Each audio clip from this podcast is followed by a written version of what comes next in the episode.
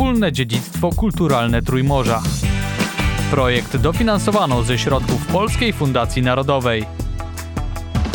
Gośćmi Radia Wnet będą przedstawicielki Słoweńskiego Muzeum Etnograficznego. O historii i działalności muzeum opowie jego dyrektor Natalia Polenec. Przez wiele wieków Słowenia znajdowała się pod obcymi rządami, a wielu Słoweńców było chłopami mieszkającymi na wsi. Ten aspekt etnograficzny stanowi więc ważną część historii Słowenii. Tak, można tak powiedzieć, ale Słoweńskie Muzeum Etnograficzne nie jest o życiu chłopstwa. W rzeczywistości łączymy tutaj z jednej strony życie chłopów, rolników, tak jak wyglądało ono w przeszłości, ale jesteśmy również bardzo współcześni i reprezentujemy także współczesne życie miejskie, a także życie innych kultur, ponieważ Słoweńskie Muzeum Etnograficzne nie jest poświęcone tylko słoweńskiej kulturze. Mamy także bardzo ważną kolekcję kultur nieeuropejskich z Ameryki Północnej i Południowej, Afryki, Azji i Australii. Nasze muzeum poświęcone jest różnym kulturom i stylom życia, z którymi chcemy zapoznać mieszkańców Słowenii. Główna różnica, jaką zauważyłem między Słoweńskim Muzeum Etnograficznym a muzeami etnograficznymi, które odwiedziłem na przykład na Łotwie lub w Estonii, to, że nie jest to skansen, gdzie możemy oglądać stare drewniane gospodarstwa i inne budowle. I jaka jest historia Słoweńskiego Muzeum Etnograficznego? Slovene Ethnographic Museum. Well, Slovene Ethnographic Museum was in the beginning Pierwotnie kolekcja Słoweńskiego Muzeum Etnograficznego stanowiła część pierwszego Słoweńskiego Muzeum, Muzeum Narodowego, które wówczas nazywało się Muzeum Posiadłości Kraina, które powstało nieco ponad 200 lat temu. Po 100 latach, w 1921 roku, w jego ramach powstała instytucja etnograficzna. Dwa lata później, w 1923 roku, założono niezależne Słoweńskie Muzeum Etnograficzne które nazywało się wówczas inaczej, ale była to ta instytucja. W tym roku obchodzimy stulecie. W rzeczywistości większość pierwotnej kolekcji nie pochodziła z kultury słoweńskiej. Eksponaty pochodziły z Afryki, Ameryki Północnej i niektórych kultur azjatyckich. Było też trochę przedmiotów słoweńskich, ale nie były one bardzo istotne i różniły się zdecydowanie od tego, jak dzisiaj postrzegamy naszą kolekcję. W większości były to modele narzędzi, których używano, małe modele prawdziwych rzeczy. Ta różnica w budowaniu kolekcji jest bardzo widoczna w naszej obecnej wystawie, ponieważ teraz mówimy o sztuce współczesnej, porównując ją na przykład ze sztuką tradycyjną. Mamy bardzo ładną wystawę na ten temat, przedstawioną w bardzo nowoczesny sposób. Opowiadamy o szerszych aspektach niektórych zagadnień. Przykładowo opowiadaliśmy o mitologii koni, i nie tylko tutaj, w naszym muzeum w Słowenii, ale mamy wspólną wystawę z ponad 16 innymi muzeami z Chorwacji, Serbii, Austrii, które również prezentują swoje eksponaty z tego zakresu. Serbia, Austria also presents their, their artifacts on that field. And we also have three Mamy także trzy stałe kolekcje, które mówią o życiu tutaj w przeszłości i dziś, z różnych aspektów, takich jak chociażby ekonomia, ale także że podchodzimy do problemów w szerszy sposób. W tym roku otwieramy nową wystawę, która mówi o postrzeganiu czasu, jak my, jako ludzie, rozumiemy i odczuwamy czas. Mówimy więc o szerszych tematach, nie tylko o przedmiotach, które znajdują się w naszych zbiorach, podzielonych na 10 różnych dziedzin, działów, które obejmują następujące kolekcje. Kolekcja kultury mieszkalnej, rzemiosło i handel. Kolekcja kultury duchowej, sztuka ludowa i źródła obrazowe gospodarka wiejska i transport, kultura ubioru i tekstylia oraz kolekcja kultury społecznej. Mamy też kolekcję filmów etnograficznych i kolekcje nieeuropejskie, jedną dla zachodniej, drugą dla wschodniej części świata. Państwa muzeum obejmuje bardzo szerokie spektrum tematów. To nie tylko kultura ludowa, jaką zwykle kojarzymy z muzeami etnograficznymi. Skoncentrujmy się jednak przez chwilę na tej słoweńskiej kulturze ludowej ludowej i jakie są jej najbardziej charakterystyczne elementy, co sprawia, że się wyróżnia, czym różni się od innych sąsiadujących, na przykład chorwackiej, serbskiej czy z drugiej strony austriackiej. Prawdopodobnie nasza kultura została zdefiniowana przez nasze położenie geograficzne, ponieważ jesteśmy naprawdę bardzo blisko świata alpejskiego, świata panońskiego i świata śródziemnomorskiego. Jesteśmy więc bardzo związani z tym alpejskim sposobem życia i związani z wodą, rzekami, jeziorami i morzem. Chciałabym na przykład wskazać jeden obiekt w naszych zbiorach, który jest dość unikalny. To specjalna drewniana łódź o nazwie Czupa z której korzystali słoweńscy rybacy w pobliżu Triestu. Jest ona dosyć wyjątkowa.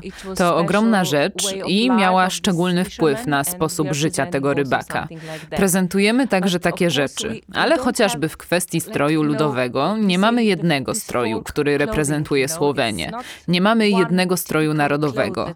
Czasami jest to tak fałszywie postrzegane, gdy patrzy się na strój kraiński, ale w rzeczywistości mamy chyba 17 różnych typów stroju ludowego.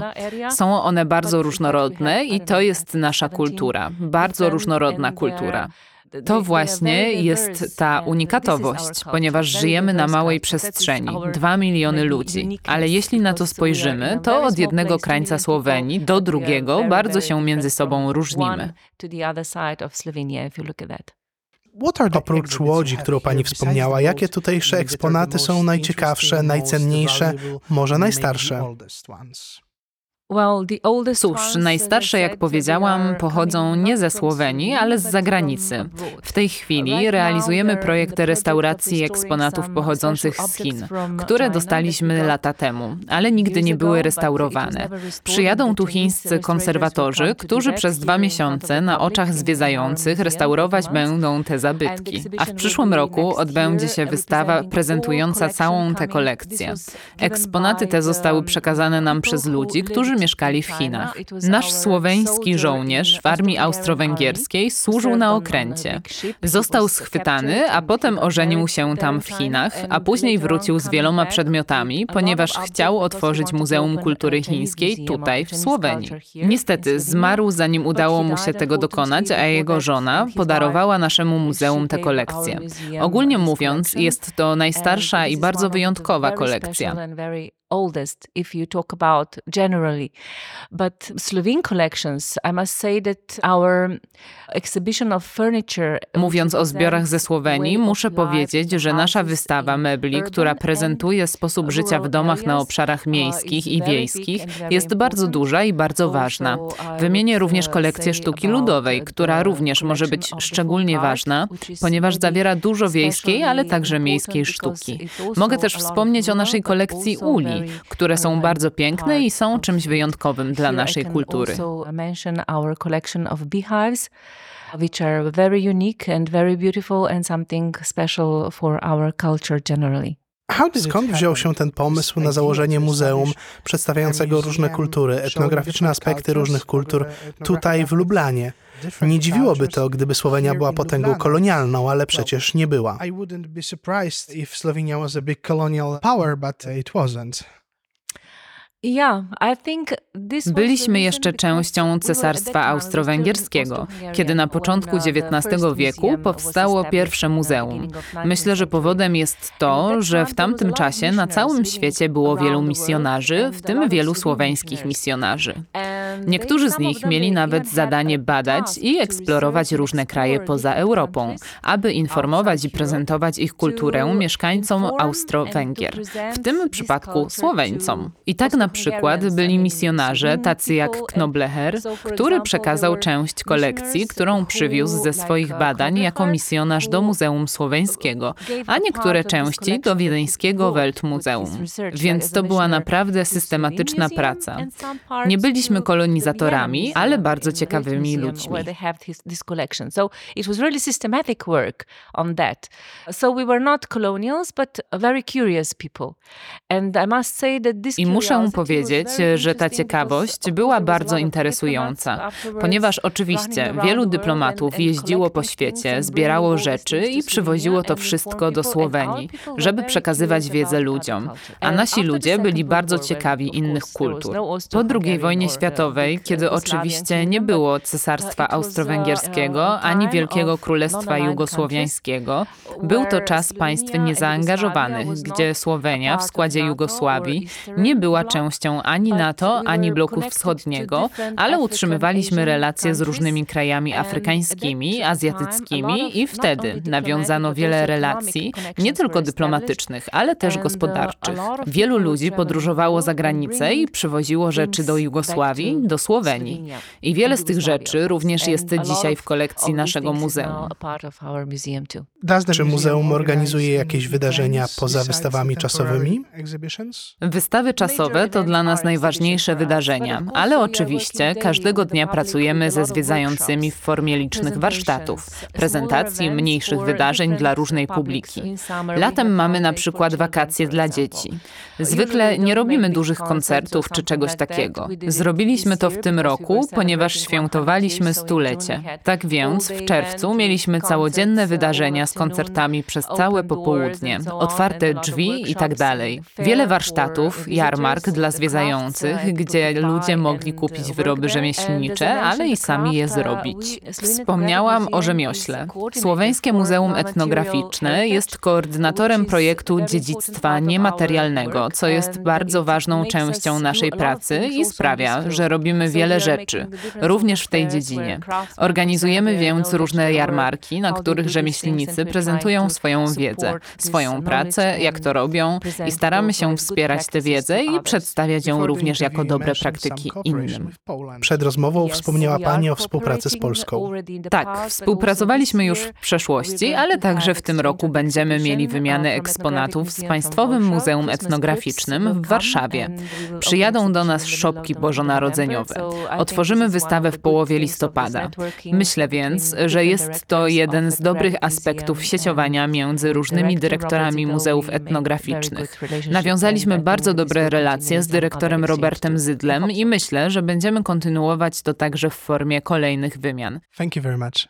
Thank you, you too. O historii działalności Słoweńskiego Muzeum Etnograficznego opowiadała jego dyrektor Natalia Polenec. O słoweńskiej popularnej muzyce ludowej i przesądach opowie Adela Pukl z Departamentu Kultury Duchowej. What makes Slovene music co wyróżnia muzykę słoweńską spośród innej muzyki ludowej w regionie?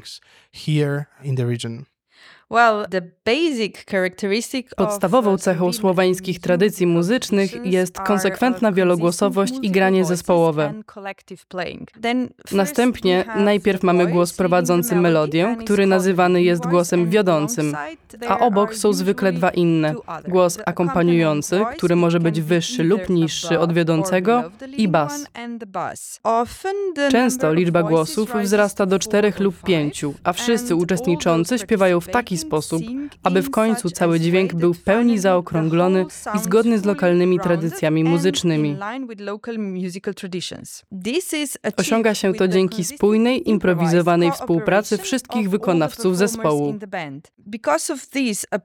Ze względu na takie podejście do muzyki, słoweńska instrumentalna praktyka muzyczna prawie nigdy nie obejmuje instrumentów solowych. Są jednak zespoły ludowe składające się z różnych instrumentów, a od XIX wieku obserwujemy wzrost znaczenia akordeonu. Tak więc akordeon jest również bardzo ważnym instrumentem w Słowenii, ponieważ ten instrument łączy wszystkie trzy wymagane komponenty wiodącej melodii, akompaniamentu i basu. Był w stanie przejąć rolę zespołu, a tym samym wpłynął na dalszy rozwój. Could we include Slovene Czy moglibyśmy zaliczyć ludową muzykę słoweńską do tego samego nurtu czy stylu jak ogólnie muzyka bałkańska? Wiem, że to trochę prowokacyjne pytanie. Myślę, że podobny rozwój jest prawdopodobnie wspólny dla wszystkich krajów bałkańskich, ale wszyscy mamy pewną specyfikę i pomysły. Ostatecznie z tej muzyki ludowej w Słowenii wykształcił się specjalny gatunek muzyczny. Jest to popularna muzyka ludowa, która zaczęła pojawiać się jako gatunek muzyki popularnej w Słowenii na początku XX wieku. Wywodzi się z muzyki ludowej. Myślę, że z muzyki ludowej wszystkie kraje bałkańskie rozwinęły różne rodzaje muzyki. All the Balkan countries developed different types of music. Tak więc typowymi i ważnymi dla popularnej muzyki ludowej cechami są włączenie muzyki wokalnej i zespołów instrumentalnych, kompozycje autorskie z nutką właściwej muzyki ludowej i występów scenicznych. Proces powstawania popularnej muzyki ludowej był silnie naznaczony przez braci Slauko i Wilko Ausenik.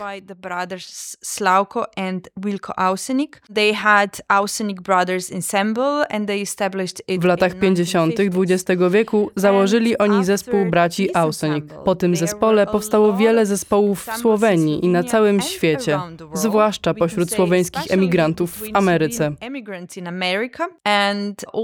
Innym bardzo ważnym zespołem dla tego gatunku muzycznego był zespół Loise Slaka. Były to więc dwie główne grupy, a wszystkie pozostałe są mniej więcej tylko wariacjami tych nurtów muzyki, które zostały opracowane na polu popularnej muzyki ludowej. Słoweńska popularna muzyka ludowa to fenomen, który sprawia, że ludzie masowo zaczynają przebierać nogami, gdy słuchają, grają, występują, oglądają czy tańczą do tej muzyki. Jest ona częścią naszego życia zarówno w zwykłe dni, jak i świąteczne. Mimo to niektórzy ludzie wciąż mają zastrzeżenia co do tego gatunku muzycznego.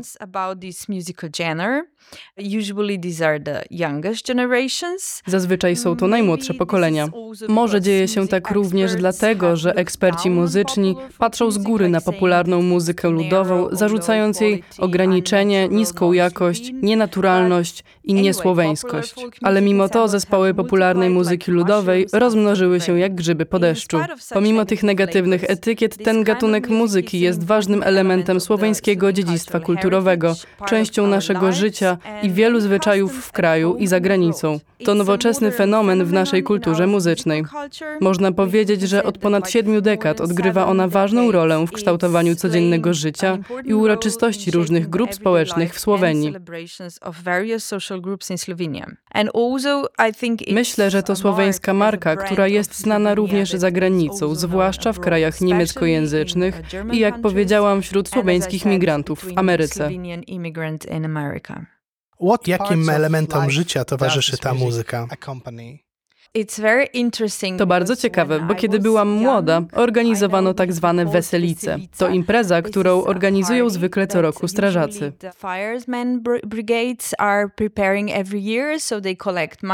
Wtedy zbierają pieniądze i zawsze zapraszają zespoły popularnej muzyki ludowej. A dla mnie i dla mojego pokolenia było oczywiste, że tam nie chodzimy.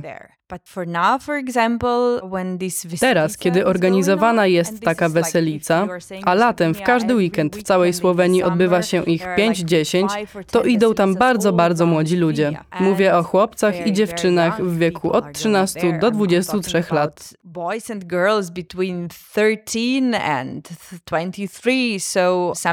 Więc czasami czuję się bardzo staro, kiedy idę na weselicę. Ta muzyka jest nadal bardzo obecna w naszym życiu. Inny przykład. W naszym krajowym radiu mamy w niedzielę, chyba od 12, audycję, podczas której można wysyłać komuś życzenia urodzinowe. Można powiedzieć, życzę mojej mamie wszystkiego najlepszego, a potem wybrać muzykę. Powiedziałabym, że 50% tej muzyki to właśnie popularna muzyka ludowa.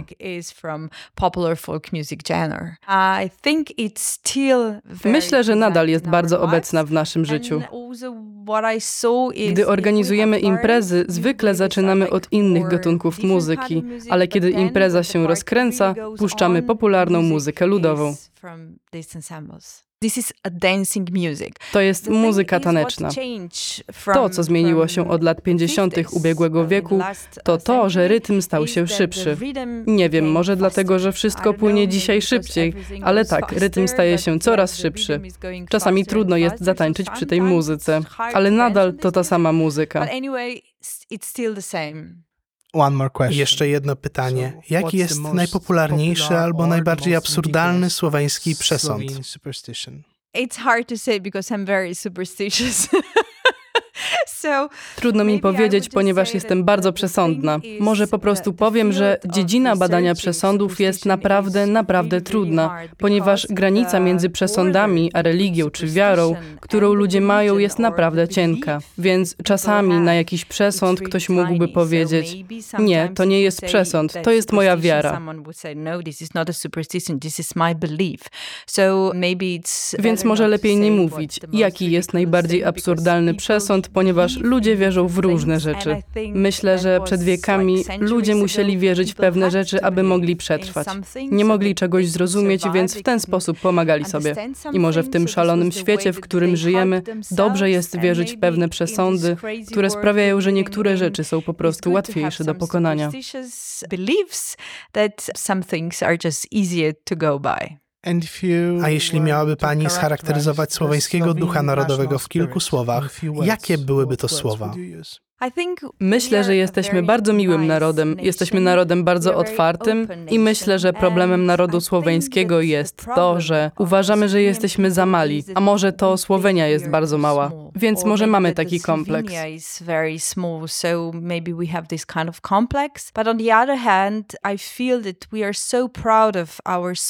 Ale z drugiej strony czuję, że jesteśmy bardzo dumni z naszego małego kraju. Mamy góry, mamy wybrzeże, mamy. Panonie, mamy morze. Tak właściwie wszystko można tu znaleźć w jednym małym miejscu.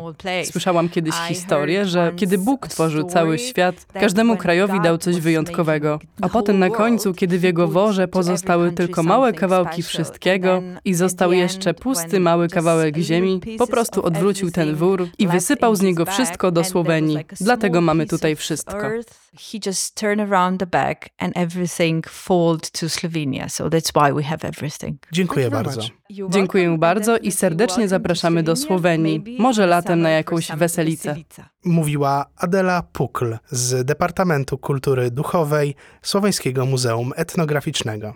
Wspólne dziedzictwo kulturalne Trójmorza. Projekt dofinansowano ze środków Polskiej Fundacji Narodowej.